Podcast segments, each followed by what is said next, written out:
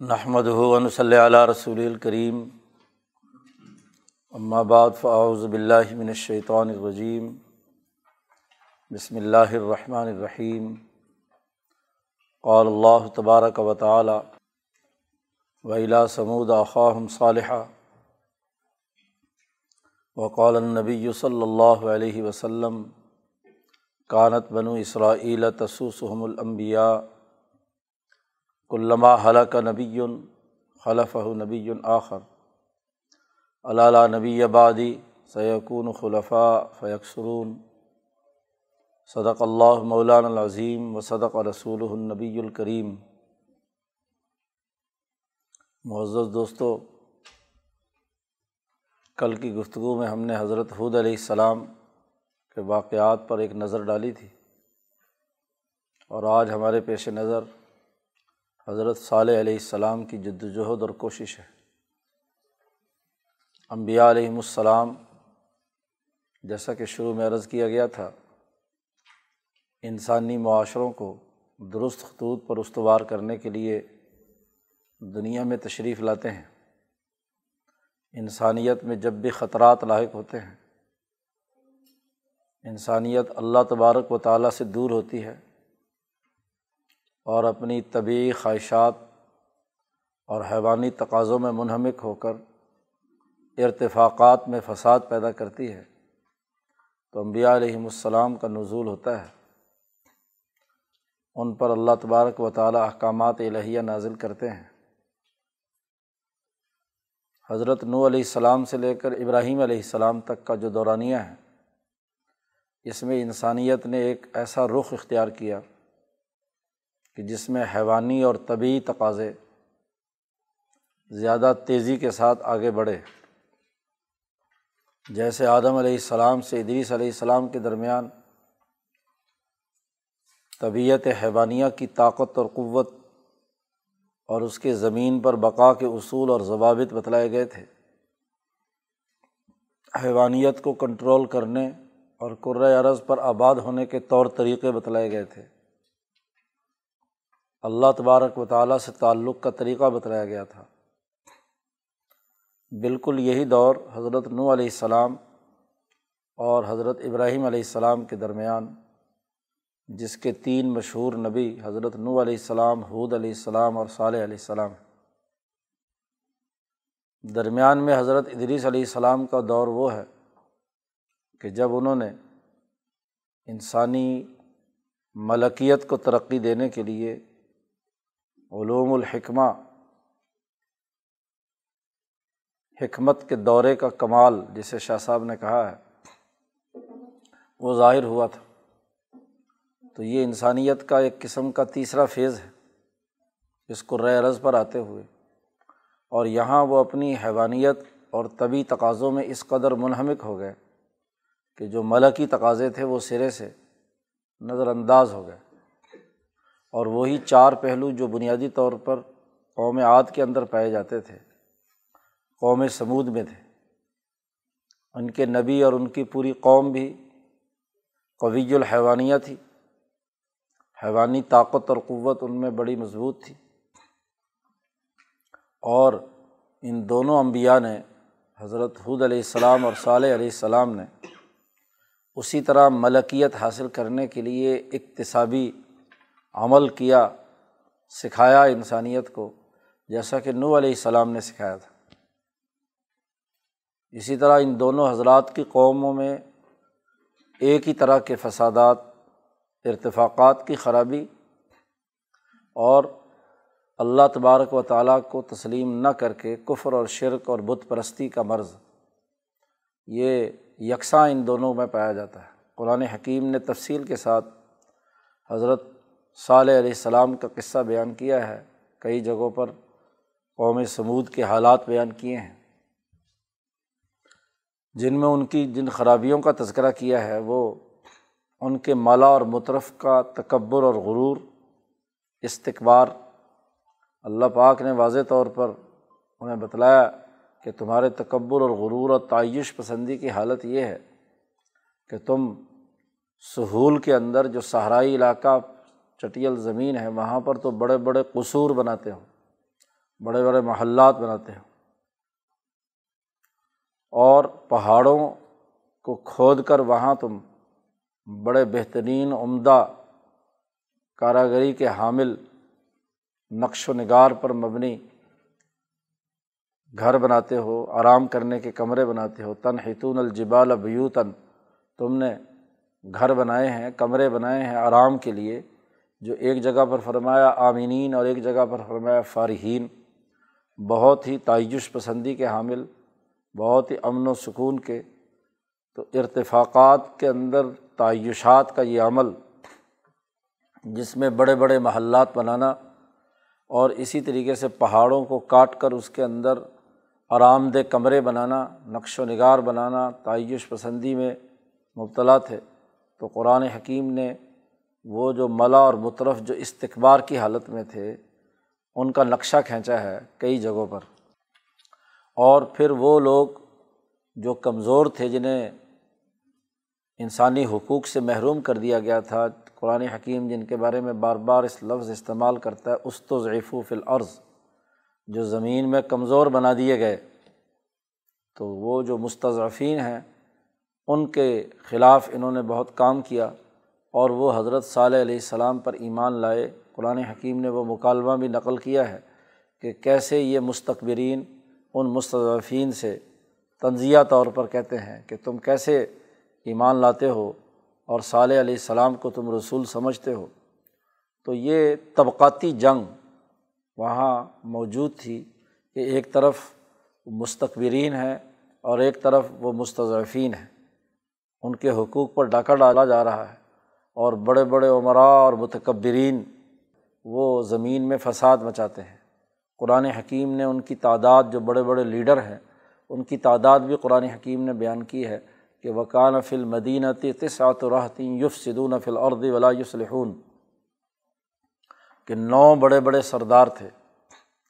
جی جو اپنے آپ کو پوری سوسائٹی اور پورے معاشرے کا کریم سمجھتے تھے۔ اور ان کے دو بڑے بنیادی کام قرآن حکیم نے بیان کیے ہیں کہ یوف سدون فل عرض کہ زمین میں وہ فساد مچاتے تھے اور ولا یوسلحون صلاح نہیں ہونے دیتے تھے۔ اجتماعی تقاضوں کو درست کرنے کے لیے کوئی کام نہیں ہونے دیتے تھے، کیونکہ اگر مسائل حل ہوتے ہیں، اصلاح ہوتی ہے، درست طور پر سوسائٹی آگے بڑھتی ہے، تو ان کی چودراہٹ، ان کی لوٹ مار، ان کی قتل و غارت گری، ان کی حکمرانی قائم نہیں رہتی۔ گویا کہ وہ نو ایسے مافیاز کے سرغنا تھے کہ ہر ایک نے اپنے اپنے علاقے میں لوٹ مار کا پورا نظام بنایا ہوا تھا۔ آپس میں ایسی مشاورت تھی جس کے نتیجے میں وہ امن نہیں قائم ہونا دینا چاہتے تھے، معاشی خوشحالی نہیں پیدا ہونے دینا چاہتے تھے، انسانی حقوق نہیں پورا ہونا دینا چاہتے تھے۔ تو ظلم کی سیارات انہوں نے اس پوری سوسائٹی پر مسلط کی ہوئی تھی۔ قرآن حکیم نے دنیا بھر کے مختلف علاقوں کے خصوصیات اور ان میں ہونے والے جو امور ہیں، ان کا تجزیہ ان انبیاء علیہم السلام کے واقعات کے تناظر میں بیان کیا ہے۔ یہ جو قوم عاد و ثبوت کا قصہ ہے، اس کا تعلق عرب قوم سے ہے۔ عرب قوموں میں یہ واقعات مشہور تھے۔ بنی اسرائیل اور یہود تو اس حوالے سے اس سے پوری واقفیت نہیں رکھتے تھے جتنی واقفیت عربوں کو تھی۔ کیونکہ یہ عرب علاقے ہیں اور عرب اقوام ہیں۔ قرآن حکیم کا چونکہ مخاطب سب سے پہلے اہل عرب ہیں، ان کو بنیادی نظریہ سمجھا کر تعلیم و تربیت دینا ہے تاکہ وہ آفاق عالم میں پھیل کر باقی انسانیت کے لیے رہنمائی کا کردار ادا کرے اس لیے قرآن حکیم تفصیل سے جن لوگوں کے قصے بیان کرتا ہے وہ یا تو عرب ہیں اور یا عربوں سے متصل مشرق وسطیٰ کا وہ علاقہ جس میں ابراہیم علیہ السلام کی اولاد سے متعلق جو انبیاء علیہم السلام ہیں، ان کا تفصیلی تذکرہ ہے۔ تو ابراہیم کی اولاد اور عربوں کی اقوام کے تناظر میں ہی قرآن حکیم نے تفصیلی قصے بیان کیے ہیں۔ وہ امبیا علیہم السلام جو اس مشرق وسطیٰ کے دائرے سے باہر ہیں، دیگر اقوام میں آئے ہیں۔ قرآن حکیم نے ان کا صرف تذکرہ کیا ہے، ان کے تفصیلی واقعات بیان اس لیے نہیں کیے کہ عربوں کو ان واقعات کی اصل حقیقت، اس کا پس منظر یا ان کے تاریخی حافظے میں وہ چیز محفوظ نہیں تھی۔ مثلاً ہندوستان میں آئے، ایران میں آئے، چین میں آئے، اسی طرح دوسرے خطوں کے اندر انبیاء، کیونکہ کوئی بستی ایسی نہیں جہاں کوئی نبی نہ آیا ہو۔ تو ان کا صرف مختصر تذکرہ کیا ہے۔ تو ادریس علیہ السلام کا صرف نام لیا ہے۔ اور ایک دو بنیادی وصف بیان کیے ہیں۔ تو اس کا مطلب یہ ہے کہ وہ اس عرب علاقے یا بابل اور مشرق وسطیٰ کے علاقے سے تعلق نہیں رکھتے۔ مصر کی انبیاء جو ہیں، ان کا بھی تفصیلی قصہ قرآن نے صورت یوسف علیہ السلام کا بیان فرمایا ہے۔ تو ادریس علیہ السلام اس سے ماورا دوسرے علاقوں میں، جس کے بارے میں مولانا سندھی کا اندازہ یہی ہے کہ وہ ہندوستان کے انبیاء علیہم السلام میں سے ہیں۔ تو علوم حکمت اور ملکیت کے تقاضوں کے تحت جو انبیاء علیہم السلام آئے ہیں، وہ دوسرے علاقوں کے، اس لیے ان کی زیادہ تفصیلات بیان نہیں کی۔ مثلاً ذیلکفل ہیں ہاں جی ادریس علیہ السلام ہیں، وغیرہ وغیرہ۔ تو عربوں کو بات سمجھانی تھی، ان کے سامنے اس پورے واقعے اور قصے کو رکھنا تھا تاکہ وہ سمجھ سکے کہ ان کے پڑوس کے اندر ایک واقعہ ہوا ہے۔ اور وہاں کا ایک نقشہ کھینچا ہے کہ ایک طرف مستقبرین ہیں اور ایک طرف مستضرفین ہیں۔ ان دونوں کے درمیان جو کھینچا تانی ہے اور یہ مالا اور مطرف جو ظلم اور زیادتی کر رہے تھے، ارتفاقات میں فساد مچائے ہوئے تھے، اصلاح کوئی نہیں کرنے دیتے تھے، ایک خرابی یہ۔ اور دوسری بڑی خرابی جو اس سے بڑھ کر تھی وہ یہ کہ انہوں نے اپنے ان مفادات کے حصول کے لیے بت بنا لیے تھے۔ پتھروں کے وہ بت جن کی عبادت کرتے تھے۔ اب پتھروں کے نام پر عقیدت پیدا کرنا اور پھر پتھروں کو بت بنا کر بٹھا دینا اور لوگوں کو کہنا کہ یہ تمہارا خدا ہے، اس کو نظر و نیاز پیش کرو۔ اور وہ نظر و نیاز یہ مالا اور مطرف ہڑپ کر جاتے تھے۔ گویا کہ اللہ سے عقیدت کا اظہار انسانی روح میں موجود ہے، اس عقیدت کو ایکسپلائٹ کرنا، اس کو ہاں جی اپنے مفادات کے لیے استعمال کرنا۔ گویا کہ مذہب کا سامراجی استعمال، کہ لوگوں کو، انسانیت کو ایسے راستے پر ڈال دینا کہ اس عقیدت کے ذریعے سے ان کے مفادات حاصل ہوں۔ تو تکبر، کفر اور شرک ایسے ماحول میں حضرت صالح علیہ السلام کے بارے میں اللہ نے کہا کہ آ کر انہوں نے کہا کہ اے میری قوم، اللہ کی عبادت کرو۔ مالکم اللہ غیر ہو اللہ کے علاوہ کوئی اور خدا نہیں ہے۔ جب حقیقت پر مبنی یہ تعلیم انہوں نے دی، تو ان کا مکالمہ قرآن حکیم نے نقل کیا ہے۔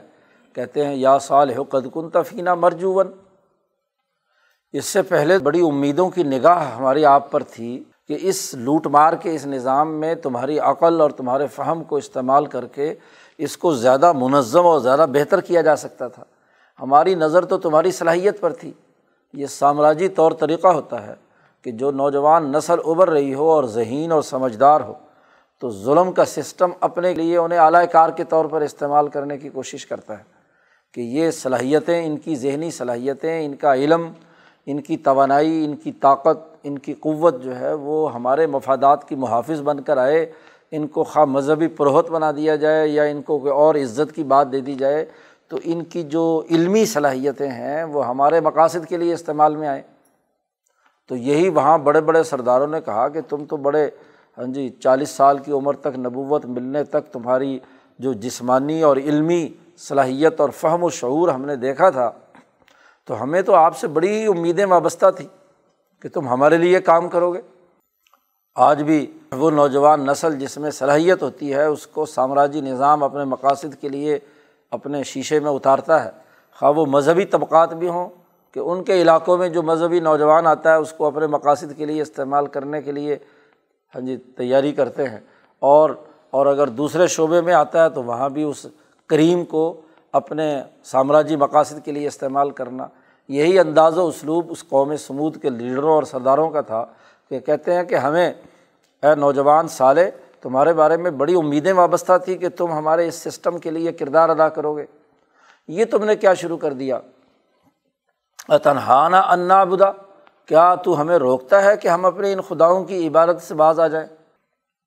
جو بنیاد ہے اس سسٹم کے استحصال کی، ظلم اور کفر کی، کیا تم اس سے ہمیں روکنا چاہتے ہو؟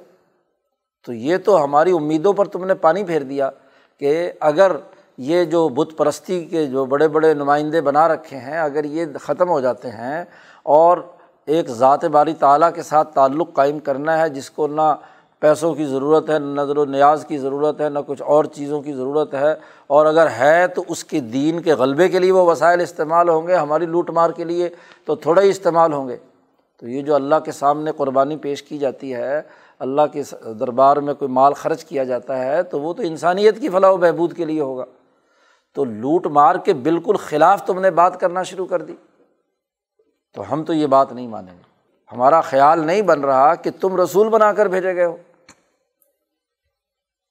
تو صالح علیہ السلام نے پوری توانائی کے ساتھ پوری قوم کو سمجھایا، جد وجہد اور کوشش کی، ایک ایک فرد کو تلقین کی۔ اور پھر ایک ایسا واقعہ وقوع پذیر ہوتا ہے کہ جس میں حضرت صالح علیہ السلام نے تمام قوم کے لوگوں کو جمع کیا، تمام بڑے بڑے سردار، بلکہ پوری قوم جمع ہے۔ اور وہاں حضرت صالح علیہ السلام نے ایک تقریر فرمائی، خطاب فرمایا اور پوری تفصیل کے ساتھ ان کے ہر ہر شک اور شبے کو دور کیا، اللہ کی وحدانیت ثابت کی اور جو انسانی حقوق اور فرائض اور ذمہ داریاں تھیں، ارتفاق صالح کے جو بنیادی اثاثی امور تھے، ان کو انہوں نے واضح طور پر بیان فرمایا انظار کیا۔ کیونکہ بنیادی طور پر صالح علیہ السلام کا فریضہ انظار تھا، حجت تمام کی۔ تقریر مکمل ہو گئی تو وہ سارا مجمع بیک زبان بولتا ہے صالح علیہ السلام سے کہ آپ اگر ہمارا ایک مطالبہ پورا کر دیں کوئی نشانی دکھا دیں تو ہم آپ کو تسلیم کر لیں گے، رسول مان لیں گے۔ حضرت صالح علیہ السلام سے انہوں نے مطالبہ کیا کہ یہ سامنے پہاڑ ہے۔ اس پہاڑ میں سے اس کلر کی، اتنے وزن کی، اس ساخت کی، اس طرح کی وغیرہ وغیرہ شرائط لگا کر خوبصورت ترین اونٹنی اگر ہمیں یہاں سے نکلتی ہوئی نظر آئے تو ہم سمجھیں گے کہ تم واقعی اللہ کے رسول اور پیغمبر ہو۔ اور ہم تمہیں تسلیم کر لیں گے۔ حضرت صالح علیہ السلام نے کہا کہ چلو، بات ٹھیک ہے، لیکن پہلے مجھ سے پکا معاہدہ کرو۔ جو بھی ان کے یہاں رواج تھا معاہدات کے اس بات کا اور اس کے اقرار نامے کا ہاں جی عہد کا طریقۂ کار تھا، وہ ساری قسمیں اٹھا کر ان تمام سے معاہدہ ہو گیا کہ ٹھیک ہے، یہاں سے ایک اونٹنی پہاڑ میں سے تمہارے مطالبے اور تمہارے جو شرائط ہیں جی اس کے مطابق نکلے گی۔ لیکن شرط یہ ہے کہ جب تم یہ اللہ کی نشانی مانگ رہے ہو اور ایک غیر معمولی کام تم کروانا چاہتے ہو کہ پہاڑوں سے براہ راست حیوان پیدا ہو جائے۔ بھائی پہاڑوں اور زمین سے تو پہلے معدنیات معدنیات سے نباتات اور نباتات کا اگلا ارتقائی عمل ہے حیوان۔ تو حیوان پیدا ہوتا ہے حیوان کی نسل سے۔ پہاڑ سے حیوان کا نکلنا یہ تم بالکل ہی عجیب و غریب قسم کی نشانی مانگ رہے ہو۔ لیکن بالفرض، اگر ایسی نشانی پوری ہو گئی تو کیا تم تسلیم کر لو گے؟ تو تمام نے پکے وعدے کیے، معاہدہ کیا اور اس معاہدے کی روح سے حضرت صلی علیہ السلام نے وہیں علیحدہ ہو کر اللہ کے سامنے گر گڑا کر دعا مانگی۔ پہلے نمازیں پڑھی جو اللہ نے ان کو توفیق دی۔ اور پھر مالا اعلیٰ سے ربط پیدا کیا۔ ہاں جی ذات باری تعالیٰ کی طرف التجا کی کہ اس قوم کی اصلاح کے لیے اگر ایسا ہو سکتا ہے اور ایسا ممکن ہو، تو یہ وجود آنا چاہیے کہ پہاڑ میں سے ایک اونٹنی پیدا ہو کر باہر آئے۔ تو اللہ سے دعا مانگی گر گڑا کر اللہ نے فرمایا کہ ٹھیک ہے، یہ اونٹنی ہم ظاہر کر دیں گے، لیکن یہ بات طے ہے کہ یہ اونٹنی کو قتل کریں گے اور اس کے بعد یہ عذاب کے مستحق بنیں گے۔ تو اس لیے ہاں جی ان کا مطالبہ پورا کرو، حجت تمام کرو۔ چونکہ منظر بن کر آئے ہیں اور منظر کا کام ہے کہ جو قوم مطالبات کر رہی ہو، جو بھی ممکنہ حجت اس پر پوری ہو سکتی ہو، وہ پوری کی جائے۔ چنانچہ حضرت صالح علیہ السلام کی دعا سے وہ اونٹنی اسی وقت، اسی شکل کی، اسی نوعیت کی بالکل ہاں جی بہترین اونٹنی پہاڑ سے نکلتی ہوئی ان کے سامنے آ گئی۔ اب پورا مجمعے کو سانپ سونگ کیا سناٹا چھا گیا کہ جو ہم نے مطالبہ کیا تھا، اس مطالبے کے مطابق ہی پہاڑ سے اونٹنی آ گئی۔ تو اس قوم کے بہت سے لوگ تو ایمان لے آئے۔ جن پر بہت بڑا اثر ہوا، انہوں نے ہاں جی بڑا اسے عظیم سمجھا کام کو کہ ہم نے چونکہ عہد اور میساک کیا ہے۔ تو اس لیے وہ تقریباً جو ایمان لانے والے تھے، وہ کمزور اور مستضفین جو لائی لگ ہوتے ہیں، سرداروں کے پیچھے ویسے ہی چلتے رہتے ہیں۔ انہوں نے جب طاقت اور قوت اور شان و عظمت حضرت صالح علیہ السلام کی دیکھی، تو وہ سب کے سب ایمان لے آئے۔ لیکن یہ بڑے بڑے سردار اور ملا اور مطرف جتنے تھے، ان کا تکبر مزید بڑھ گیا۔ انہوں نے کہا، یہ تو ہاں جی ہماری جتنی چودراہٹ ہے، وہ ختم ہو رہی ہے۔ جو غریب غربے ہم نے اپنے مقاصد کے لیے چیلے چانٹے پال رکھے تھے، جن سے ہم یہ غلط کام لیتے تھے، یہ تو سارے کے سارے بعض آ کر حضرت صالح علیہ السلام کی طرف چلے گئے۔ تو یہ تو کیا ہے؟ ہمارے لیے ایک نئی مصیبت کھڑی ہو گئی۔ انہوں نے پیچ و تاب کھانا شروع کر دیا۔ لیکن منہ بند تھے کہ مطالبہ خود کیا ہے، معاہدہ کیا ہے ہاں جی وعدہ کیا ہے تو معاہدے سے مکرنا یہ ایک بہت بڑے عیب اور وہ بھی عرب قوم۔ معاہدہ کرے، زبان کر لے اور زبان سے مکر جائے۔ تو اب نہ بول سکتے ہیں اور نہ ہی عملاً اس کا انکار کر سکتے ہیں اور نہ ہی ایمان لاتے ہیں، پیچ و تاب کھا رہے ہیں۔ حجت مکمل تمام ہو گئی۔ حضرت صالح علیہ السلام نے واضح طور پر وارننگ دی کہ دیکھو، حاضی ہی ناقت اللہ۔ یہ اللہ کی اونٹنی ہے، ایک اللہ کی نشانی ہے۔ یہ نشانی جو ہے، اگر تم نے مانگی ہے، تمہارے مطالبے پر آئی ہے۔ ایک تو روٹین میں جو چیزیں پیدا کی جاتی ہیں، تو وہ تو ہاں جی اللہ تعالیٰ کی قدرت نشانی وہ بھی ہے، لیکن وہ تو ایک پورے مربوط کائنات کے نظام کے تحت ایک چیز وجود میں آتی ہے۔ تم نے خود نشانی مانگی۔ اور جب نشانی مانگی اور پھر اس نشانی کے پورا ہونے کے باوجود نہیں مانتے، تو یہ ایک بہت بڑا بلنڈر ہے۔ بہت بڑی خرابی ہے کہ تم معاہدے کی خلاف ورزی کر رہے ہو۔ تو یہ عذاب الہی اس کی بنیاد پر آئے گا۔ اسی لیے حضور اقدس صلی اللہ علیہ وسلم جب غزبۂ تبوک کے لیے مدینہ منورہ سے جا رہے تھے تو راستے میں ہجر یہ جو مدائن سالے جنہیں کہا جاتا ہے، یہاں حضور اقدس صلی اللہ علیہ وسلم یہاں سے گزرے۔ صحرائی سفر تھا تو لوگ بہت بھوکے پیاسے اور جانوروں کو پانی کی بڑی ضرورت تھی۔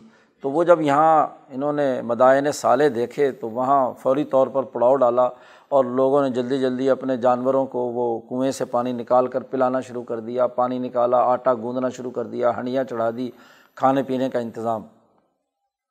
تو نبی اکرم صلی اللہ علیہ وسلم نے فوراً اعلان کروایا صلاح تو جامعہ، کہ سب لوگ جمع ہو جائیں۔ نماز کا وقت ہوتا تھا تو اذان ہوتی تھی۔ اور نماز کے علاوہ اگر سب لوگوں کو جمع کیا جاتا تھا مدینہ میں یا باہر، تو وہ اس بات کا اعلان ہوتا تھا کہ کوئی خطاب حضور صلی اللہ علیہ وسلم کو اہم بات کرنے والے ہیں۔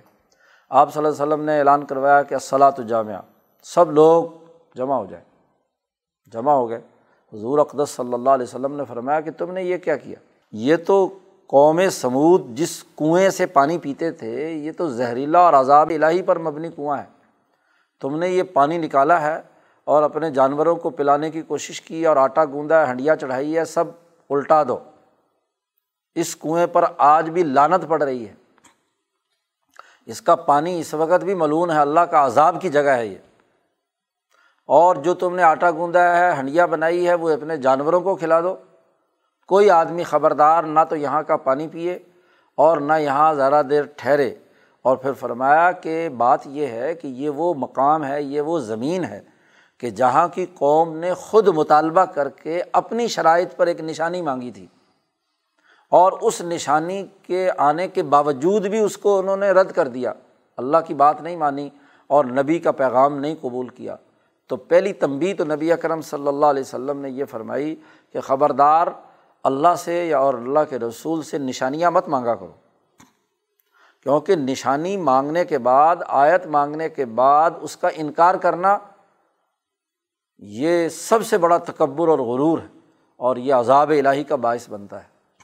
تو اس قوم نے نشانی مانگی اور نشانی کی وجہ سے یہ قوم تباہ و برباد ہوئی۔ حضور صلی اللہ علیہ وسلم نے فرمایا کہ یہاں سے کوچ کرو۔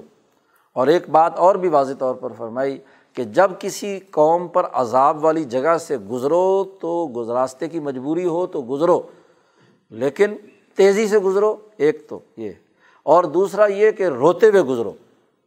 اللہ کا خوف اور عذاب کے ڈر کا کہ کہیں وہ عذاب جو اس سرزمین پر آیا تھا کہیں ہم پر نہ آ جائے۔ اور اگر رونے کی حالت نہ ہو، رو نہ سکو تو رونے کی سی شکل بنا لو۔ جی رونے کی شکل بنا لو کہ تاکہ عذاب الہی سے، غضب الہی سے محفوظ رہ سکو۔ تو یہ اس غزبۂ تبوک کے موقع پر اسی مدائن سالے کے بارے میں جی نبی اکرم صلی اللہ علیہ وسلم نے یہ بات ارشاد فرمائی تھی اور اسی حدیث کو جو بخاری میں بھی ہے، مسلم میں بھی ہے، امام مسند احمد میں بھی ہے، مختلف ہاں جی کتابوں میں یہ حدیث پوری موجود ہے۔ آج سے کچھ پہلے تک ہاں جی وہاں عرب میں، سعودی عرب میں، چونکہ مدائن سالے ابھی بھی قائم ہیں، وہ پہاڑ جو تراش کر وہ بناتے تھے، بڑے خوبصورت محلات اور گھر اور کمرے آج بھی محفوظ ہیں۔ تو اس کے چاروں طرف باڑ لگا کر یہ حدیث لکھی ہوئی تھی کہ کوئی آدمی یہاں داخل نہیں ہو سکتا۔ ماشاء اللہ اب نیا اسلام آ رہا ہے، امریکی برانڈ، اور اس میں اعلان کیا جا رہا ہے کہ جس صحت کے لیے کھول دیا۔ وہ حدیث بھی اب نوز باللہ ان کے خیال کے مطابق منسوخ ہو گئی۔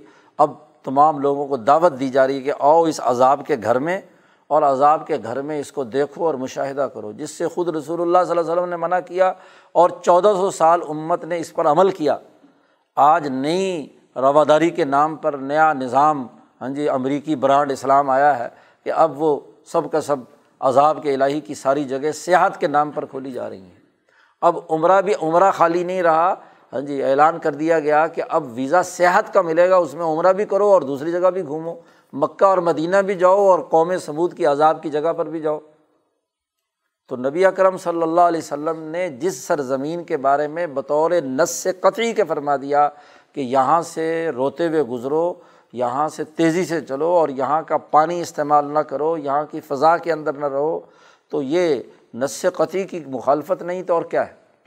حضور صلی اللہ علیہ وسلم کے فرمان کی مخالفت۔ اور پھر جب یہاں سے آگے چلے، حضور صلی اللہ علیہ وسلم نے لشکر کو روانہ کیا آگے، تو آگے جا کر وہ کنواں جس سے اونٹنی پانی پیتی تھی۔ جی قرآن حکیم نے کہا نا کہ دو کنویں تھے، ایک شرب، ایک دن جو ہے اونٹنی کا تھا اور ایک دن قوم سمود کا تھا۔ تو جو اونٹنی کے پانی کے پینا والا کنواں تھا، روایات میں آتا ہے کہ وہاں حضور نے پڑاؤ کیا اور اس پانی کو جو اس اونٹنی کی ضروریات کو پورا کرتا تھا، اس کو استعمال کرنے کا حکم دیا کہ ٹھیک ہے، یہ کنواں تم استعمال کر سکتے ہو۔ تو یہ اونٹنی ظاہر ہونا پہاڑ سے براہ راست۔ اب یہ واقعہ کتاب مقدس قرآن حکیم نے بار بار بیان فرمایا اور اس کے لیے دو لفظ استعمال فرمائے ہیں کہ حاضی ناقت اللہ۔ یہ نشانی ہے اور یہ اللہ کی اونٹنی ہے۔ اونٹنی کی نسبت اللہ کی طرف کی ہے اور کہا کہ یہ تمہارے لیے نشانی ہے۔ اور دوسری جگہ پر فرمایا، انا مرسل الناقت فطنت اللہ کہ ہم نے یہ اونٹنی بھیجی تھی ان کی آزمائش کے لیے۔ یہ ان کے لیے ایک فتنہ تھی۔ تو بطور فتنے اور آزمائش کے ہم نے یہ اونٹنی اتاری تھی۔ اب دیگر مفسرین تو وہی جو روایات ہیں ان کے تناظر میں ایک بات کرتے ہیں۔ امام شاہ ولی اللہ دہلوی رحمۃ اللہ علیہ نے یہاں اونٹنی کے اس مسئلے کو کہ اونٹنی پہاڑ سے نکل کر آئی اور اس کو ناقت اللہ قرار دیا، تو اس کی پوری حقیقت اور پس منظر علم الفتنی و شرور کے تناظر میں بیان کیا ہے۔ کیونکہ جتنے بھی انظار سے متعلق امبیا علیہم السلام ہیں، ان کو بنیادی علم علم الفتنی و شرور دیا گیا تھا۔ جس پر کل کچھ گفتگو ہوئی تھی کہ حضرت نو علیہ السلام کو سب سے پہلے یہ علم دیا گیا اور اس کے بعد پھر حضرت حود علیہ السلام اور حضرت صالح کو دیا گیا۔ تو قوم عاد کے بعد، قوم عاد مکہ سے یمن کے طرف کے علاقے میں تھی، ریگستان میں، اور قوم سمود مکہ سے شام کی طرف، تبوک کی طرف کے علاقے میں پہاڑی علاقہ تھا۔ بڑے بڑے پہاڑ تھے اور غار وغیرہ تھی۔ تو پہاڑی علاقے میں رہنے والی تھی یہ قوم سمود۔ اب یہاں حضرت صالح علیہ السلام کو جو علم الفتن دیا گیا، اسی تناظر میں ہی یہ سارا واقعہ وقوع پذیر ہوا ہے۔ یہ ایک ایسی لاجواب تشریح ہے جو امام شاہ ولی اللہ دہلوی کے علاوہ کہیں نظر نہیں آتی کہ اس پورے واقعے کا جو ناقۂ صالح ہے، اس کی اصل حقیقت جو ہے وہ لوگوں کے سامنے منکشف ہو۔ اس کا تعلق چونکہ علم الفتنی و شرور سے ہے تو علم الفتن کی جو بنیادی ساخت ہے وہ اگر سمجھ میں آ جائے تو پھر کیا ہے؟ یہ واقعہ سمجھ میں آ سکتا ہے۔ اب آپ دیکھیے کہ فتنوں کی کل جو گفتگو کی گئی تھی، اس کی تین بڑی قسمیں شاہ صاحب نے بیان فرمائی تھی۔ ایک یہ کہ افراد کے اندر، افراد کے اعمال اور اخلاق اور اقدار کے نتیجے میں جو گناہ اور جرائم سرزد ہوتے ہیں، اس سے جو شر شیطان کی صورت میں وجود میں آتا ہے، وہ جسم بنتا ہے اور اس ابلیس کی ضروریت کا ہاں جی ایک جن آ کر اس پر مسلط ہو جاتا ہے اور وہ شیطان انسانی جسم میں خون کی جگہ پر دوڑتا ہے، جو احادیث سے ثابت ہے۔ اور ایک شیطانی شر وہ ہے کہ جب ایک ملک اور ایک ریاست کے اجتماعی نظام میں ایک حکومتی ڈھانچہ ارتفاق سالس کی سطح کا پیدا ہو جائے اور وہ شیطنت اور فساد سوسائٹی کے اندر شرائط کیا ہوا ہو۔ اور اس طریقے سے ہو جائے کہ اس ریاست اور اس قوم کے تمام سردار اپنے اپنی جگہ پر شیطانوں کے سردار بن جائیں اور شیطانی کام کے لیے وہ مرکز اور محور بن جائے پورا کا پورا سسٹم خراب ہو جائے، پوری کی پوری اقلیم شیطان کے تابع فرمان بن جائے۔ ایسے موقع پر انظار ہوتا ہے۔ تو اب انسانیت میں سب سے پہلا جو فتنہ پیدا ہوا وہ نو علیہ السلام کی قوم کے حیوانی اور طبی خواص کا تھا اور ساڑھے نو سو سال نو علیہ السلام کی دعوت و تبلیغ کے باوجود بھی ان کی وہ اجتماعیت کا جو قومی نظام انہوں نے بنا لیا تھا شیطانی، وہ نہیں ٹوٹا۔ ان کے اندر کسی قسم کی رمک نہیں پیدا ہوئی کہ وہ اس بات کو بنیادی طور پر قبول کریں۔ تو ایک شر، ایک شہریت کی شکل میں ایک قوم کی شکل کے اندر ایک نسل کے طور پر موجود تھا۔ قوم تباہ ہو گئی، لیکن نو علیہ السلام کی اس قوم کا شر اس صحیفہ عالم میں محفوظ ہے۔ آج بھی محفوظ ہے، اس زمانے میں بھی محفوظ تھا۔ پہلا شر وہ محفوظ تھا۔ حضرت نو علیہ السلام کے بعد حود علیہ السلام آتے ہیں تو قوم عاد کا جو اجتماعی شر تھا، وہ بھی جمع ہو گیا۔ پہلے والے شر کے ساتھ دوسرا شر جمع ہو گیا۔ انسانیت کا ہاں جی اجتماعی نظام کا پہلا شر نو علیہ السلام والا، اس کے بعد دوسرا شر جی وہ حضرت حود علیہ السلام کی قوم کا، قوم عاد کا، تو یہ دو شر جمع ہو گئے۔ اب ایک تیسرا شر پیدا ہوا جو قوم سمود کا تھا۔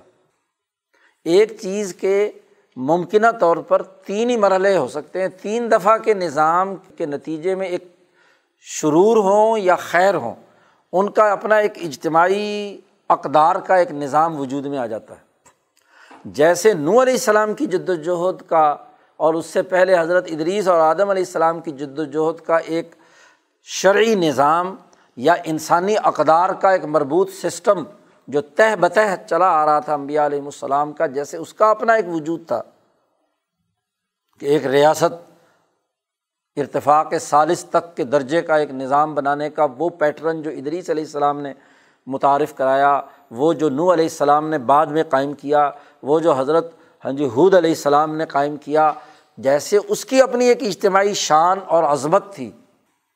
ایسے ہی وہ شر اور فتنہ جو نوح اور قوم عاد اور قوم سمود ان تینوں کا مل کر تو امام شاہ ولی اللہ دہلوی فرماتے ہیں کہ دنیا میں جو چیز بھی اپنا ایک اجتماعی نظام بنا لے اور وہ تہ بتہ ایک دوسرے پر جڑ جائے تو وہ اللہ سے اپنے ایک وجود کا مطالبہ کرتا ہے کہ مجھے ایک شناخت دی جائے۔ اس کی مثال دے کر جیسا کہ کل بھی ذکر کیا گیا تھا کہ اس کی مثال دے کر شاہ صاحب نے فرمایا کہ جیسے کاضورات اور گندگیاں جمع ہو جاتی ہیں تو وہاں سے کیڑے مکوڑے، وہی گند ہوتا ہے جو کنورٹ ہوتا ہے اس لال بیگ کی شکل میں، اس کیڑے مکوڑوں کی شکل میں، ان ہاں جی پتنگوں کی صورت میں جو پھیلتے ہیں ہاں جی سوسائٹی کے اندر۔ وہ زہریلے تمام جتنے بھی چیزیں ہیں، وہ جو باہر آتی ہیں، تو وہ بھی اسی طرح ظلم ہے تو اسی طرح یہاں اب تین اجتماعی سوسائٹی کے ارتفاق سالس کے تین بڑے بلنڈر جو نو علیہ السلام حود علیہ السلام اور صالح علیہ السلام کے اقوام کے تھے، وہ جمع ہو جاتے ہیں۔ یہ جو واقعہ وقوع پذیر ہوا کہ جہاں اس پوری قوم نے حضرت صالح علیہ السلام سے مطالبہ کیا کہ ہمیں ہاں جی اونٹنی چاہیے ہے، تو جو مطالبہ جیسا کہنے والے ہیں، جو ان کی عادات و اطوار ہیں، جو ان کے دماغ کے اندر خرابی ہے انہوں نے یہ تو طے کر لیا تھا کہ ہم نے سالے کی بات نہیں ماننی۔ اب اب ان کے پاس کوئی دلیل تو تھی نہیں صلی علیہ السلام کے سامنے ان کی دعوت کے جواب دینے سے متعلق۔ تو انہوں نے یوں ہی کہہ دیا کہ جی چلو ٹھیک ہے، ہم سب کے سب مان لیں گے کیونکہ اونٹنی تو نکلنی نہیں پہاڑ میں سے۔ تو جب یہ ایسا ہونا تو ممکن ہے نہیں۔ جب ممکن نہیں ہوگا تو ہم کہہ دیں کہ دیکھو جی تم نے اونٹنی نہیں نکالی تو اس لیے ہم تمہاری بات نہیں مانتے۔ لیکن دلوں میں وہ کفر، بغض، ظلم، زیادتی، وہ پورا کا پورا فساد، وہ رچا بسا تھا۔ اب وہ مطالبہ کر رہے ہیں کہ اونٹنی آنی چاہیے۔ دنیا میں انسانیت جب کسی چیز کا مطالبہ کرتی ہے، تو اللہ تعالیٰ ان کا مطالبہ پورا کر دیتا ہے۔ یہ ایک اللہ تعالیٰ کا ایک کائنات کا نظام ہے۔ مطالبہ اچھا کرو تو اچھا کرتا ہے۔ ان خیرن فخیرن و ان شرن فشرن بری چیز کا مطالبہ کرو، بری چیز چاہو تو تمہاری طلب کی بنیاد پر ہے۔ تمہارے نفس نے جس چیز کا اقتصاب کیا ہے، جو کیا ہے، اسی کا بدلہ تمہیں ملے گا نا۔ اللہ پاک فرماتے ہیں کہ کوئی نفس ایسا نہیں ہے کہ جس کو ہم نے کوئی چیز دی ہو تو وہ اسی کے اعمال اور اسی کے مطالبات اور اسی کی خواہشات کا ہی بدلا ہوتا ہے۔ جو کچھ تمہارے نفسوں نے کمایا ہے وہی کچھ آتا ہے۔ کلو نفس ماں کا سبق جو کسی نفس نے کمایا ہے وہی پورا پورا اس کو دیا جائے گا۔ وہ حملہ یو ظلم اس پر کوئی ظلم نہیں کیا جائے گا۔ اب وہ کمایا جو نو علیہ السلام کے شریروں نے قومی نظام کی خرابی کا عمل، وہ صحیفہ عالم میں پہلے ہی موجود تھا، فضا میں وہ موجود تھا اور وہ بھی عرب قوم کے اس پورے علاقے میں۔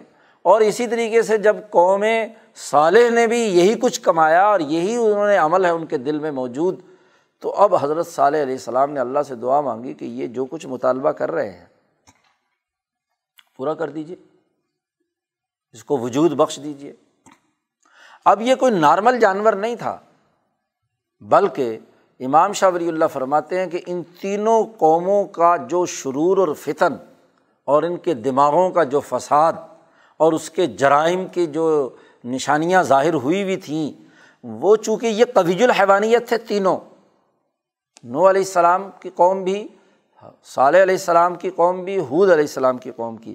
تو ان کے شرور جو جمع ہوئے، وہ ان کے حیوانی تقاضوں سے ہوئے تھے، بہیمی تقاضوں سے ہوئے تھے۔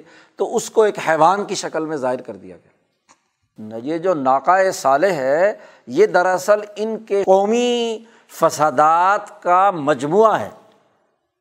گویا کہ شرور کی پوٹ ہے جس کو ایک اونٹنی کی شکل دے دی گئی۔ کیونکہ جو کچھ انہوں نے کمایا تھا وہی نتیجے کے طور پر ظاہر ہونا تھا۔ اب چونکہ صحیفہ عالم میں وہ تمام جرائم موجود ہیں، ان تمام کو جب انہوں نے کہا کہ اس پہاڑ سے نکل کر آئے تو اللہ نے اس پہاڑ پر اسے جمع کیا اور وہ تمام شرور کو کمپیکٹ کر دیا۔ اور چونکہ حیوانی تقاضوں سے انہوں نے یہ کام کیے تھے، تو حیوان کی جو وہ شکل مطالبہ اس وقت اونٹنی کا تھا، تو اونٹنی کی شکل میں وہ شر سامنے آ گیا۔ مطالبہ کسی اور جانور کی شکل میں کرتے تو وہ اس اس طرح آ جاتا۔ مطالبہ کسی اور اس کے حوالے سے کرتے تو وہ آ جاتا۔ تو اونٹ چونکہ یہ پالتے پوستے تھے، اونٹ کا کینا اس کا تکبر، اس کا غرور، اس کی تمام خرابیاں، سب لوگوں کو پتہ ہے، عربوں کو تو خاص طور پر پتہ ہے جن کا اونٹ کے ساتھ تعلق رہا ہے۔ حسد بھی اس میں کینا بھی کینا شتر جو ہے وہ مشہور ہے اور اس کا تکبر بھی وغیرہ وغیرہ۔ یہ تمام چیزیں جو اونٹ کی صلاحیتوں میں تھیں، وہ اللہ نے جمع کی اور اس ناکا کی صورت کے اندر ان کے سامنے ظاہر کی کہ جو لو، یہ تمہارے ہی اپنے اعمال کا کرتوت ہے۔ اب آپ ہی بتائیے کہ ہوں تو مجرم اور مجرمین کے لیے کوئی نیک اونٹنی یا نیچرل پروسیس کے تحت اونٹنی ظاہر کرنی تھی۔ وہ جیسی روح ویسے فرشتے، جیسے جرائم ہے ویسے نتائج، جس طرح کا وہ کردار کیا اس کے مطابق نتیجہ، تو وہ اونٹنی دراصل ان تینوں قوموں کے شرور کا مجموعہ تھا۔ اسی لیے اللہ تبارک و تعالیٰ نے کہا کہ تمہارے مطالبے پر آئی ہے۔ تو اللہ اس کو، تمہارے مطالبے پر اللہ نے اسے جمع کر کے اس کو یہ جسمانی شکل اور کیفیت دی ہے۔ اس لیے کہا، حاضی ناقت اللہ۔ اور اس مسئلے کو حل کرتے ہوئے امام شاہ ولی اللہ فرماتے ہیں کہ یہ اللہ کی بہت ساری تجلیات اس پوری کائنات کے اندر ہیں۔ جی وہ تجلیات جن کو دیکھ کر اللہ یاد آتا ہے۔ اللہ کی طرف نسبت قائم ہوتی ہے، اللہ سے تعلق قائم ہوتا ہے۔ تو یہ ناقت اللہ جسے کہا گیا ہے، یہ تجلی اضافی ہے۔ یعنی نسبتی طور پر ایک تجلی ہے کہ ان کی ہدایت اور ان کو درست راستے پر لانے کے لیے اللہ کی شان ظاہر ہوئی کہ ان کے وہ جرائم جو فضا کے اندر موجود تھے، وہ سب ایک جگہ جمع کر کے اس اونٹنی کی شکل میں ان کے سامنے ظاہر کر دیے۔ تو جو اللہ کی طرف اس کی نسبت کی ہے ناقت اللہ، تو یہ تجلی اضافی ہے، نسبتی تجلی ہے۔ کہ ممکن ہے کہ اس کو دیکھ کر لوگ ہاں جی درست راستے پر آ جائیں، جیسا کہ کچھ لوگ جو واقعی ہاں جی اس کو بہت عظیم کارنامہ سمجھ رہے تھے کہ اللہ نے ان کی عبرت کے لیے ایک نشان بنا دیا تو وہ مسلمان بھی ہو گئے۔ تو جن کو توفیق ہوئی، وہ مسلمان ہوئے۔ لیکن جو متکبرین، جن کا اصل شر تھا وہ وہ شر تو اسی کے اسی طرح موجود تھا۔ اس لیے اللہ نے ساتھ ہی یہ وارننگ بھی دے دی۔ حضرت ہاں جی صلی علیہ السلام سے کہا کہ دیکھو، اس قوم سے کہہ دو کہ اگر انہوں نے اس کو نقصان پہنچایا اس کو ہاں جی قتل کرنے کی کوشش کی۔ تو پھر ان کے اوپر ایسا عذاب الہی آئے گا کہ جس کی کوئی تاریخ نہیں ملے گی۔ عذاب الہی آئے گا، یہ اس عذاب کے اندر مبتلا ہو جائیں گے۔ اور اب وہ جو سردار تھے، وہ تو سمجھتے تھے کہ یہ معاملہ ایسا ہے۔ اب دلوں میں پیچ و کتاب کھا رہے ہیں، معاہدہ کیا وہ ہے، براہ راست خود تو اس اونٹنی کو چھیڑ نہیں سکتے۔ تو نوجوانوں کو اکسایا جا رہا ہے۔ نوجوان پیدا ہوئے۔ ہاں جی مختلف نام جو روایات کے اندر تاریخی جو واقعات کے ضمن میں بیان ہوئے ہیں، ان کے نام بھی، ان کے دادا پردادا بھی، وہ دو عورتیں بھی جنہوں نے ہاں جی گناہ کی دعوت دے کر دو نوجوانوں کو کہا کہ تم اگر قتل کر کے آؤ گے تو ہم اپنے آپ کو تمہارے حوالے کر دیں گی۔ ہاں جی دوسروں کی بیویاں ہیں۔ اور ایک عورت نے اپنی بڑھیا نے چار بیٹیاں پیش کر دیں۔ تو اس طرح وہ دو نوجوان، وہ اور ان کے پیچھے جو پورا سازشی ٹولہ ہے سات آدمیوں کا وہ، یہ نو آدمیوں کی ملی بھگت سے ہاں جی یہ پورا عمل پلان تیار کیا گیا۔ اور اس کی بڑی وجہ یہ تھی کہ اب اونٹنی آ گئی۔ تم نے مانگی ہے۔ اب وہ اونٹنی جو ہے، وہ اس کو غذا چاہیے، کھانا بھی چاہیے اور پانی بھی چاہیے۔ لیکن اس اونٹنی کا معاملہ یہ ہے کہ جب وہ کھانے کے لیے چراگاہ جاتی ہے تو سبھی کچھ چر جاتی ہے، پیٹ ہی نہیں بھرتا اس کا۔ کیونکہ وہ شرور سارے جمع ہیں۔ تو حیوانیت کا پیٹ کب بھرتا ہے؟ جیسے ایک آدمی جو ہرس اور لالچی ہو، تو چاہے پیٹ پھٹنے کو ہو، اس نے ضرور سبھی کچھ داخل کرنا ہے اندر۔ گٹر گٹر گلاس بھی پینے ہیں، چاہے کچھ ہو جائے کہ جی یہ کہیں ادھر ادھر نہ چلا جائے۔ تو وہ اونٹنی جو ہے، اس نے چارہ بھی خوب چرنا شروع کر دیا اور پانی بھی۔ اب ہوا یہ کہ ان کے جو اصل اونٹ اور جانور پانی پینے کے لیے جاتے ہیں، تو وہاں اونٹنی اس دن پانی پورا ہڑپ کر جاتی ہے۔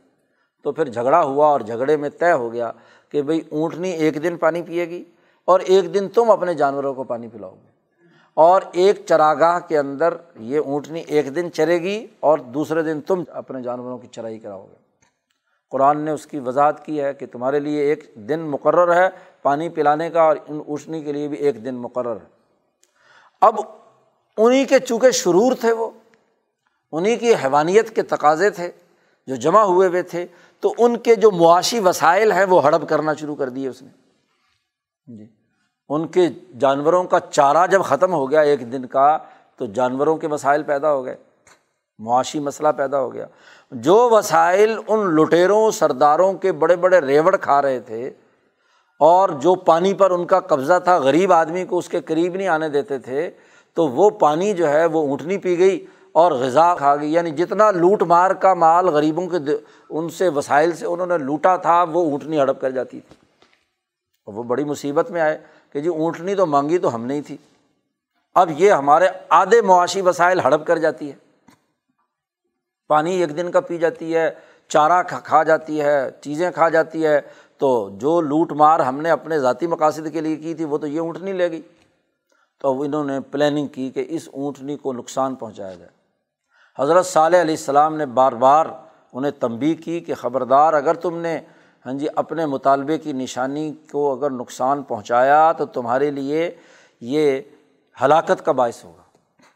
جی۔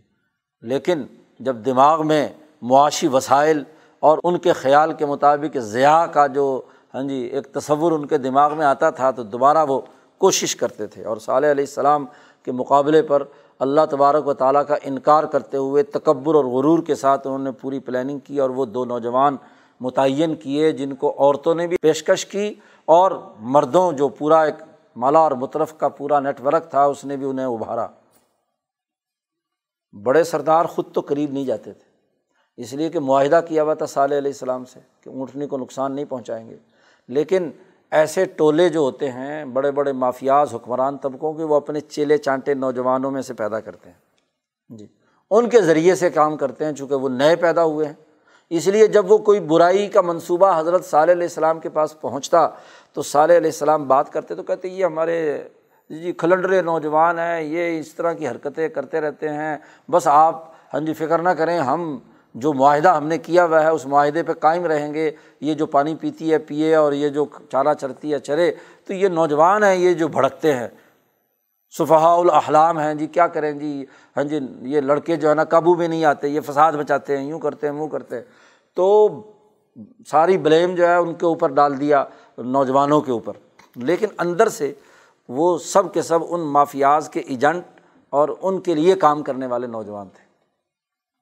تو ان دو نوجوانوں نے جرت کی اور ان کی بھی کچھ تفصیلات مفسرین نے بیان کی ہیں کہ وہ ہاں جی ورد الزنا تھے، حرامی بچے تھے اور یوں تھا، وہ تھا۔ خیر، بہرحال جو بھی کوئی تفصیلات اگر ہیں تو ظلم کا کام انہوں نے کیا۔ خدار ابن صالف اس کا نام ہے جس نے سب سے پہلے وار کیا۔ اس نے پہلے تو اگلی دو ٹانگیں جو ہیں ان کے اوپر وار کیا۔ قرآن نے تو اتنا کہا فاقا روحا انہوں نے ان کی کوچے کاٹ دی۔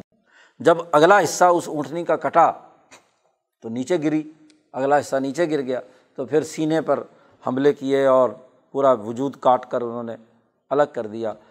اس کے پیٹ میں ایک بچہ بھی تھا، فصیل بھی تھا۔ وہ نکلا اور بھاگا۔ ہاں جی پہلے سے پیدا شدہ ساتھ تھا یا اس وقت پیٹ سے نکلا، بہرحال جو بھی روایات کے مطابق ہے۔ تو وہ اسی پہاڑ پر دوبارہ چڑھ گیا اور وہاں کھڑے ہو کر اس نے تین بڑی چیخ کی آواز جو ہے، روا ہاں جی اس نے شور مچایا۔ کہ میری ماں کو مار دیا گیا، قتل کر دیا گیا۔ تو یہ اس نے شور شرابہ ہاں جی بچے نے جو اس اونٹنی کے پیٹ سے نکلا۔ اب انہوں نے دیکھا کہ یہ تو اونٹنی تو مر گئی، یہ ابھی بچہ شور مچائے گا، سب کو پتہ چل جائے گا کہ انہوں نے مارا ہے۔ تو وہ اس کے پیچھے بھی دوڑے، لیکن وہ پہاڑوں میں غائب ہو گئے۔ تو یہ جو شر تھا، اب اونٹنی کے ختم ہونے کے بعد حضرت صلی علیہ السلام نے کہا کہ اب تمہارے پاس تین دن ہے سلاست ایام، قرآن نے کہا ہے۔ تین دن ہے اور ظال کا وعد غیر مقصوب یہ ایک ایسا وعدہ ہے کہ جو جھوٹا نہیں ہے۔ تین دن میں تم تباہ و برباد ہو جاؤ گے۔ جی۔ اب شاہ صاحب یہاں اس کی وضاحت کرتے ہیں کہ وہ شر جو تینوں اقوام کا مجموعی طور پر اس اونٹنی کے وجود کی شکل میں تھا، تو شر ایک خاص تشخص کے اندر بند تھا۔ بند تھا تو ایک جگہ محفوظ تھا۔ اس کے ظاہری اثرات ابھی تک قوم پر ظاہر نہیں ہوتے تھے۔ لیکن جب یہ شر جب انہوں نے کاٹ دیا، تو اونٹنی کی روح وہ پوری فضا کے اندر پھیل گئی۔ حیوانیت کا یہ شر جو ہے، اس پوری بستی کو اس نے اپنی لپیٹ میں لے لیا۔ اب جب شر روح بنتا ہے، تو وہی شر ان تمام لوگوں کے وجود کے اندر داخل ہو گیا۔ جتنے متکبرین اور جتنا وہ نہ ماننے والے تھے، مومنین کے علاوہ ایمان لانے والے، تو صالح علیہ السلام کے ساتھ الگ جماعت اللہ پاک نے کہا کہ ہم نے حضرت صالح علیہ السلام اور ان کی جماعت کو جو ان پر ایمان لانے والے تھے، ان کو ہم نے نجات دے دی اور باقیوں کو تباہ و برباد کر دیا۔ اب جن کے جرائم تھے، جن کی خرابیاں تھیں، جن کی حیوانیت تھی، جب وہ حیوانی شکل سے نکل کر فضا میں پھیلی اور انہیں کی سانسوں کے ذریعے سے ان کے وجود کے اندر وہ شر، بحیثیت مجموعی داخل ہو گیا۔ تو اس کے نتیجے میں جو روایات میں آتا ہے کہ تین دن تک جو مہلت دی گئی تھی، اس شر کے جسم میں داخل ہونے کے نتیجے میں تین جو دن بیان کیے گئے تھے وہ جمعرات، جمعہ اور ہفتہ۔ جیسا کہ تفصیلی واقعات کے اندر موجود ہے، تو پہلا دن جمعرات کا تھا۔ اب اس شر کے اندر داخل ہونے کے نتیجے میں تمام کے چہرے زرد پڑ گئے۔ پہلے دن زرد ہو گئے۔ جمعے کے دن دوسرا مرحلہ شروع ہوا کہ یہ جو مرض جسم کے اندر، شر اندر داخل ہوا، ان تمام کے اندر، تو وہ ہاں جی چہرے سرخ ہو گئے۔ اور اس کے بعد ہفتے کے دن ہاں جی ان تمام کے چہرے کالے سیاہ ہو گئے۔ تو جو زہر ان شرور کا تھا، قومی خرابیوں اور تباہیوں کا تھا، تو بدھ کے دن یہ اعلان کیا تھا حضرت صلی علیہ السلام نے۔ اس دن کے بعد تین دن الگ ہاں جی یہ جو شر ان کے وجود کے اندر داخل ہوا، فضا میں پھیلا ہوا، اس نے ان کے جسم کے اندر بتدریج بگاڑ پیدا کیا۔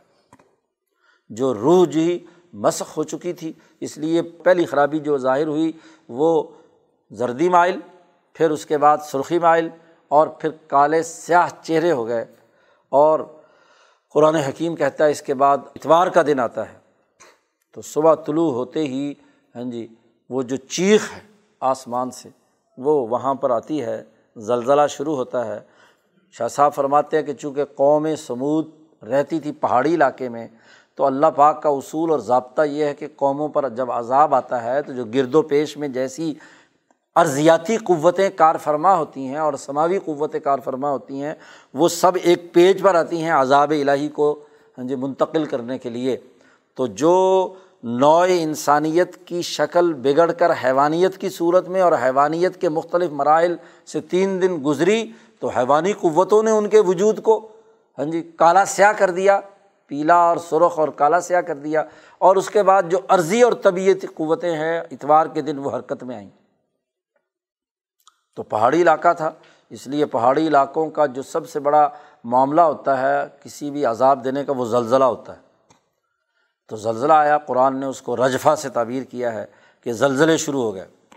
نیچے سے زمین ہلنا شروع ہو گئی اور آسمان کی قوتیں حرکت میں آئیں اور وہ جو شر کا وہ حصہ جو فضا کے اندر موجود تھا ہاں جی جو اس اونٹنی کے قتل کی صورت میں تھا، وہاں سے چیخ، چونکہ وہ جو جانور اس کی جو اونٹنی کا بچہ نکل کر بھاگا تھا، اس نے بھی وہاں چیخ تین لگائی تھی۔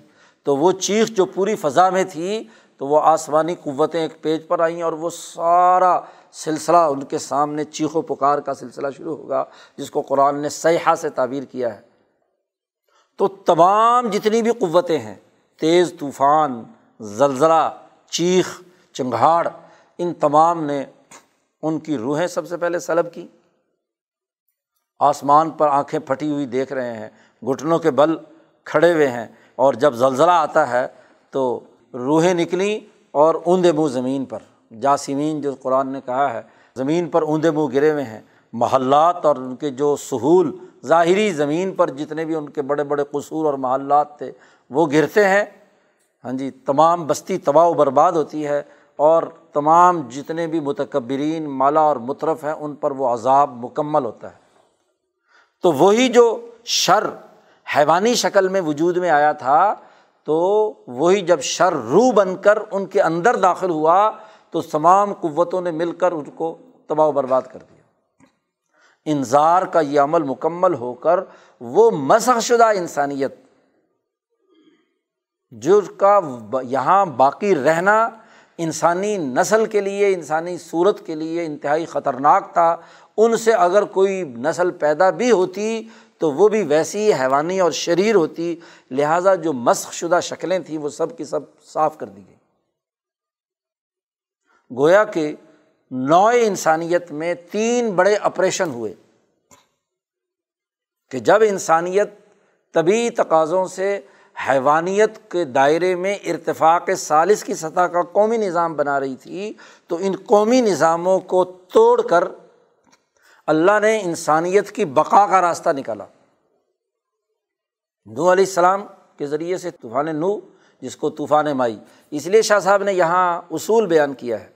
کہ جب قوموں میں دوسرے درجے کا شر یا ارتفاق سالس کے درجے کا نظم مملکت قائم ہوتا ہے شر پر، تو طوفان آتا ہے۔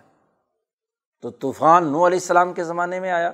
تو پہلا آپریشن نو انسانیت کا وہ حصہ جو گل سڑ کر ناکارہ ہو چکا تھا اور ایک فرسودہ نظام قومی سطح کا بنانے والا تھا، اس کو کاٹ کر الگ کر دیا گیا۔ طوفان مائی کے ذریعے سے اور قوم عاد ہے اس کے اوپر طوفان ہوائی کے ذریعے سے۔ اور یہاں وہ طوفان جس میں زلزلہ بھی تھا، جس میں کیا ہے، چیخ و چنگھاڑ بھی تھی یعنی تمام طوفانوں کی اقسام جمع ہو گئیں۔ بارش بھی برس رہی ہے، زلزلے بھی آ رہے ہیں، جھٹکے بھی موجود ہیں، اور اسی کے ساتھ ساتھ طوفان ہوائی بھی ہے۔ تو سارے طوفان یہاں پر جمع ہو گئے اور نسل انسانی کے یہ تین آپریشن تھے جس سے اصل انسانیت باقی رہ سکتی تھی۔ تو قرآن حکیم نے ان تینوں واقعات کو یکے بعد دیگرے بیان کیا۔ یہ فیض چونکہ انسانی حیوانیت کا تھا، تو حیوانیت اب ایسے درجے پر پہنچ کر فساد مچائے خالی حیوانیت یا طبی تقاضوں کی بنیاد پر اس کا راستہ قیامت تک کے لیے بند کر دیا۔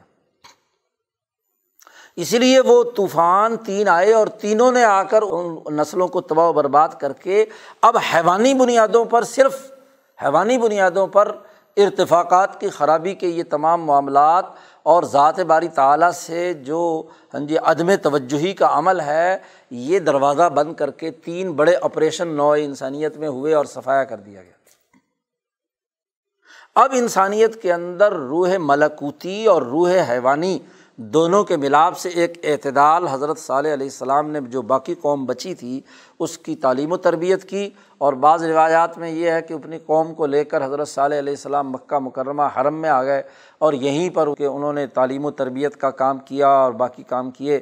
جیسا کہ ایک روایت میں نبی اکرم صلی اللہ علیہ وسلم سے مروی ہے کہ آپ صلی اللہ علیہ وسلم جب حج سے ہاں جی وہاں سے واپس آ رہے تھے، وادی عثفان میں پہنچے تو آپ صلی اللہ علیہ وسلم نے فرمایا، میں دیکھ رہا ہوں کہ حضرت نو علیہ السلام، حضرت حود علیہ السلام، حضرت صالح علیہ السلام، ان کو دیکھ رہا ہوں کہ وہ یہاں موجود ہیں۔ ہاں جی ان کی ارواح یہاں پر موجود ہیں اور وہ یعنی اس وقت کا منظر جب وہ یہاں آئے تھے کہ بہت عمدہ لباس میں ہیں، بہت شاندار ہاں جی شکل و صورت میں ہیں اور بہت ہاں جی ایک باوقار جیسے بادشاہ کی حالت ہوتی ہے، تو انہوں نے چونکہ ایک تینوں امبیا نے ارتفاق سالس کے سطح کا قومی نظام بہتر بنائے تھے، تو اس طرح کا منظر نامہ نبی اکرم صلی اللہ علیہ وسلم نے ان تینوں امبیا علیہم السلام کا ذکر کیا ہے۔ ابراہیم علیہ السلام کا بھی تذکرہ ہے کہ ابراہیم علیہ السلام کو بھی میں یہاں دیکھ رہا ہوں۔ تو یہ امبیا کا مرکز حرم ہی رہا۔ عرب اقوام کا مرکز، چاہے وہ قوم عاد ہو یا قوم سمود ہو، اس کا مرکز بہرحال حرم مکہ ہی رہا ہے۔ نو علیہ السلام کا معاملہ ہو یا ان انبیاء کا معاملہ ہو اس لیے قرآن نے ان کے تفصیلی قصے بیان کیے ہیں۔ تو یہ فیض انسانیت کا وہ ہے کہ جو طبیعت انسانیہ میں یا حیوانی تقاضوں سے جو جرائم خالی ہو سکتے تھے، ان کا آپریشن کر کے اسے مکمل کر دیا۔ اب اگلا مرحلہ شروع ہوتا ہے کہ جس میں انسانیت روح ملکوتی کی تقاضے کی طرف متوجہ ہوتی ہے۔ جیسے آدم سے ادریس کے درمیان طبی اور حیوانی تقاضوں کی تکمیل کے بنیادی اثاثی امور مکمل ہوئے تھے۔ اور پھر ادریس علیہ السلام سے لے کر حضرت نو علیہ السلام کے اس فیض کے اندر ملکوتی تقاضوں کے نتیجے میں علوم حکمت سامنے آئے اور ان علوم حکمت نے انسانیت کے لیے ارتفاقات کا ہاں جی علم نجوم اور علم طبیعت کے تقاضوں کے تناظر میں ایک متوازن نظام متعارف کرایا تھا۔ اور پھر نو علیہ السلام کے زمانے میں حیوانیت پھر غالب آنا شروع ہوئی اور اس کی جو منفیت ظاہر ہوئی تھی، اس کا علاج معالجہ ہو گیا۔ تو اب اگلا فیز شروع ہوتا ہے کہ جب انسانیت کے اندر علم نجوم کی طرف جو حضرت صالح علیہ السلام اور حود علیہ السلام اور نو علیہ السلام کی جد وجہد سے وجود میں آیا تھا معاملہ، تو ملکیت کے تقاضے بڑھنا شروع ہوئے۔ انسانیت کی توجہ اب فلکی معاملات یا ملکی معاملات کی طرف متوجہ ہونا شروع ہوئی۔ تو گویا کہ یہ ملت طبعین کے تین امبیا جنہوں نے ملت طبعین کے فساد کا خاتمہ کیا۔ اس کے بعد ملت نجامین یعنی علم نجوم کی اساس پر ملکی تقاضوں کے نام پر فساد برپا ہونا شروع ہوئے ہیں۔ جی جو ابراہیم علیہ السلام نے جس کا مقابلہ شروع کیا ہے۔ اب جتنی بھی خرابیوں کا مرکز رہا تو طبعی اور حیوانی تقاضے تابے رہے۔ مین اور بنیادی کردار جو ہے وہ علم نجوم کے زیر اثر ملت نجامین کا رہا۔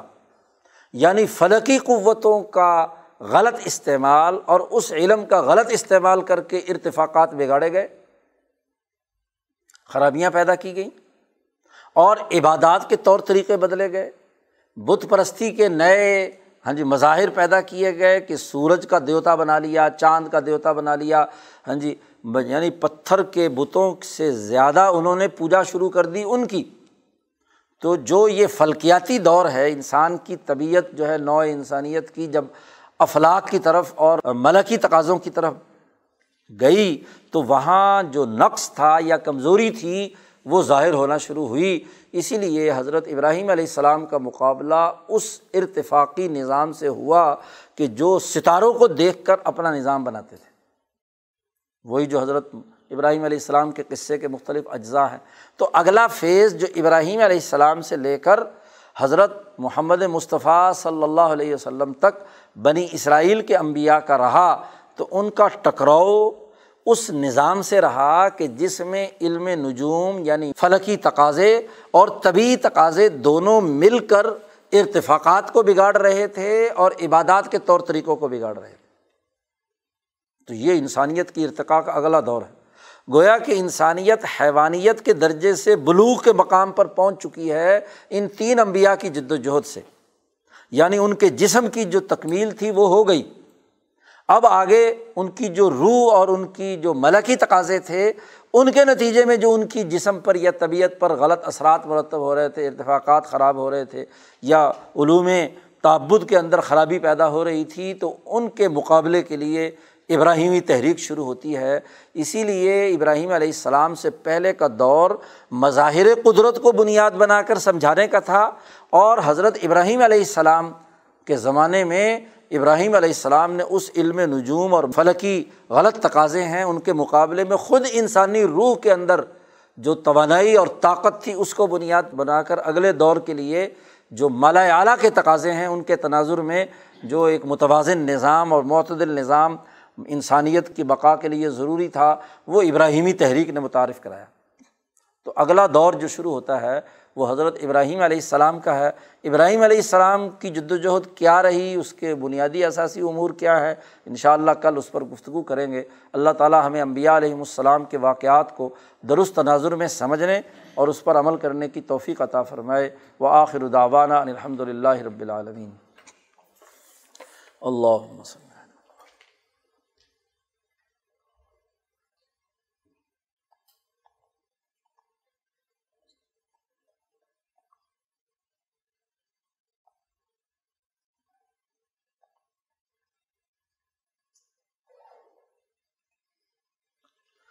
اجمعین۔